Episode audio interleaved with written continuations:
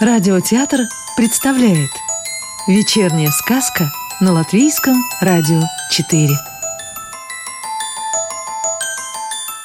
А сегодня слушаем продолжение сказки Мирдзе Клявы «Пестрое лето» Дедушка Крот лишился покоя.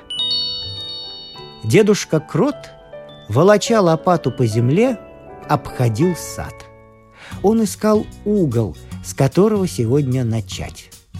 Он очень любил копать, любил перевернуть что-нибудь с ног на голову, хотя бы кусок дерна.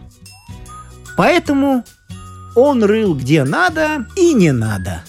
Так он переворошил всю грядку с гладиолусами, а потом удивлялся, отчего это они сохнут.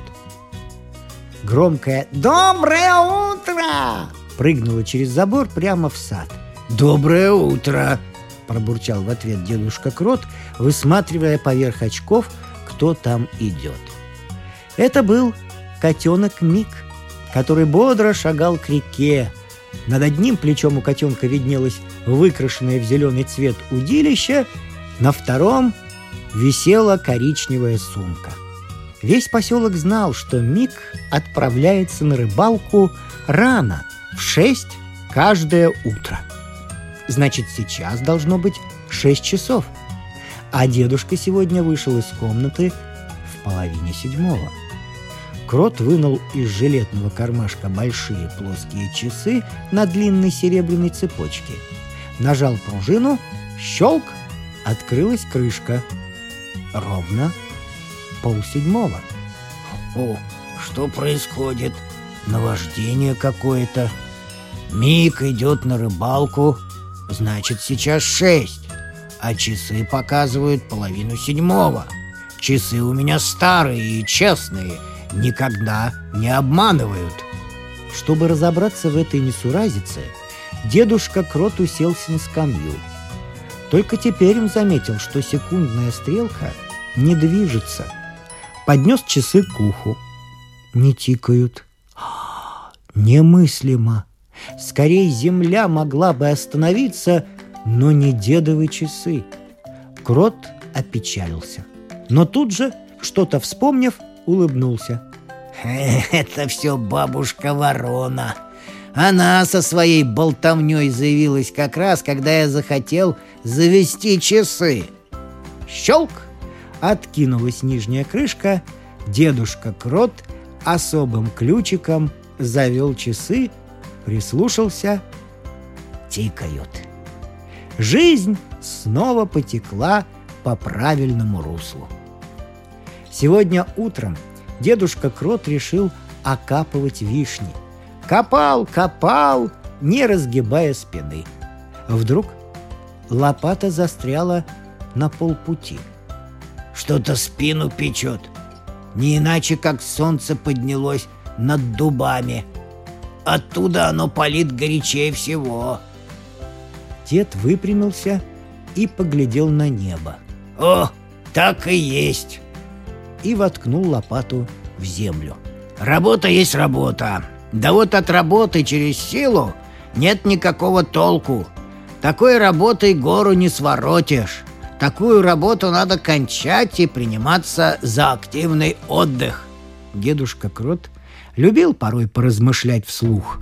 У многих одиноких старых кротов есть такая привычка. Дедушка медленно побрел в комнату.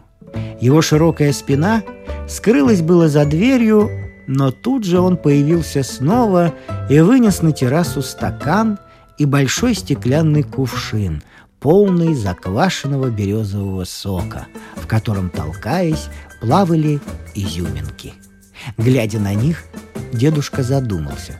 А, почему изюминки еще бегают, раз я уже поставил кувшин на стол и не шевелю больше? Может, потому что земля вертится? Дед задумчиво налил стакан до краев и, смакуя каждый глоток, выпил. Да. Бывают дни, когда хочется философствовать. Сегодня был именно такой день. Дед снова уставился на пляшущие изюминки и произнес Раз дома такой вкусный напиток, то непременно явится гость, которому захочется его отведать. И вправду. Крот не успел наполнить стакан во второй раз, как перед террасой показался муж Ивиты. Весь поселок так звал его. Муж Ивиты да муж Ивиты, будто у него своего имени не было. А у него их было даже два. И прежде всего очень хорошее имя – достойная Лиса. По всем бумагам он звался Якоб. Ну чем плохо? Так нет же. Для лисички Ивиты это слишком обыкновенно. Якоб – художник, и ему положено иметь более красивое имя. Ивита велела всем называть своего мужа Джоном. Почему Джон лучше, чем Якоб, никто не понял. И потому его стали звать мужем Ивиты. «Доброе утро!» — сказал художник и, сняв синий берет, поставил ногу на порог.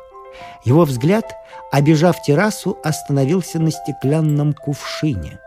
«А, художник, заходи, заходи. Садись и скажи, почему изюминки пляшут, хотя я кувшин не трогаю?» Джон сел. «А они вовсе не пляшут. Спят, как сонные мухи». Дед пригляделся. «О, в самом деле, вон как!» Дедушке Кроту не понравилось, что важная философская мысль вдруг иссякла. Крот принес из комнаты второй стакан и, наполнив его, протянул гостю. «Что скажешь хорошенького? Небось, не просто так пришел. Вот денег одолжить не смогу. Потратился до копейки. Цветной телевизор купил». «Не о деньгах речь и не о долге, а о поселковом плавательном бассейне», Дедушке Кроту показалось, что он ослышался. «О каком бассейне?» «Это вы здорово придумали!» «Что я здорово придумал?» «Ну, эту колоссальную стройку, плавательный бассейн с раздевалкой и уголком отдыха». «Плавательный бассейн? Уголок отдыха?» Дед начал злиться. Художник, видно, хочет разыграть его. «Послушайте, не надо держать это в тайне. Вы, наверное, хотели собрать собрание, торжественно объявить. Но мы и так знаем. Бабушка ворона всех обижала. Все согласны, все твердят. Но разве мы не говорили, что именно крота надо выбрать начальником поселка? Дедушка Крот был в недоумении. По-видимому, художник говорит серьезно. Ведь поселок взбудоражен – плавательный бассейн? И тут он вспомнил, что бабушка Ворона вчера что-то такое толковала о плавательном бассейне. Сказать, что это выдумки? А как же тогда? Разве мы не говорили, что крота надо выбрать начальником? Дедушка вправда вечно уверял, что не терпит похвал, что сам знает, чего он стоит и что может. Но все же... Длительное молчание. Да. Я бы хотел уже сейчас предложить, чтобы в проекте были предусмотрены настоящие произведения искусства. Первым нарушил молчание лис-художник Джон. Дедушке Кроту начало казаться, будто он долгие годы думал о строительстве бассейна. «Я твои картины велю повесить на самом видном месте. Иди, скажи, пусть все набираются сил на большое общее дело. Все за одного и один за всех!» Восторженная речь продолжалась бы и дальше, но тут тишину поселка разорвали звуки трубы. Тра-та-та-та! Тра-та-та-та! Услышав звуки трубы, Джон съежился. «Ступай, ступай!» — усмехнулся Крот и добавил. «Порядок надо соблюдать!» У лисички Ивиты порядок был такой — она всегда следила, как долго мужа нет дома. Едва дозволенное время истекало, Ивита, взяв трубу, становилась на особый чурбан посреди сада и играла сигнал возвращения домой. Тра-та-та-та-та! Тра-та-та-та! Еще не бывало, чтобы Джон ослушался этого приказа. И сейчас он схватил синий берет, со стуком поставил на стол недопитый стакан и успел только вздохнуть. Ай, до следующего раза. Едва садовая калитка пропела за спиной Джона закрывание, как пришлось ей начать песню «Открывание». Пожаловал научный работник ежик Адамчик. Он с достоинством переступил порог и, приняв торжественный вид, произнес «Научный привет начальнику поселка!» «Здоров, здоров!» — ответил Крот и снова принес чистый стакан. Ежик Адамчик сел, снял очки, золотая оправа которых сверкнула на солнце, тщательно протер стекла клетчатым платком и, посмотрев на свет, снова водрузил их на нос. «Я пришел обговорить с научной точки зрения дело плав!» Дедушка Крот больше не удивлялся. Он прервал ученую речь. «Я уже хотел послать тебе приглашение. Великую идею строительства плавательного бассейна действительно надо обсудить с научной точки зрения. Плавание очень полезно для здоровья. Это наукой давно доказано. А гауя у нас слишком быстрая.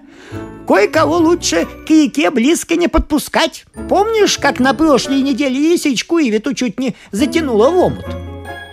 Так рассуждая, они осушили и второй кувшин. Когда научный договор о строительстве бассейна был исчерпан, Адамчик спросил. «Куда это муж Ивиты умчался? Мог бы и он участвовать в нашей беседе, ведь без своего художника нам не обойтись». «А разве ты не слышал? Тра-та-та-там, тра-та-та-там!» «Да, слышал, слышал. По-моему, лисичка Ивита держит Джона под каблуком. Уж я бы так не смог та та та та та та та И беги, сломя голову. Ко всему надо подходить с научной точки зрения. Не успел ежик Адамчик закончить свое рассуждение о тяжкой доле Джона, как на дороге напротив террасы дедушки Крота появилась жена Адамчика Сауцерита и сурово спросила, что это мне по три раза подогревать молоко к завтраку. Адамчик виновато посмотрел на начальника поселка и негромко пробормотал. «У меня-то не так, как у Джона. Я могу гулять сколько хочу. Только я сам велел.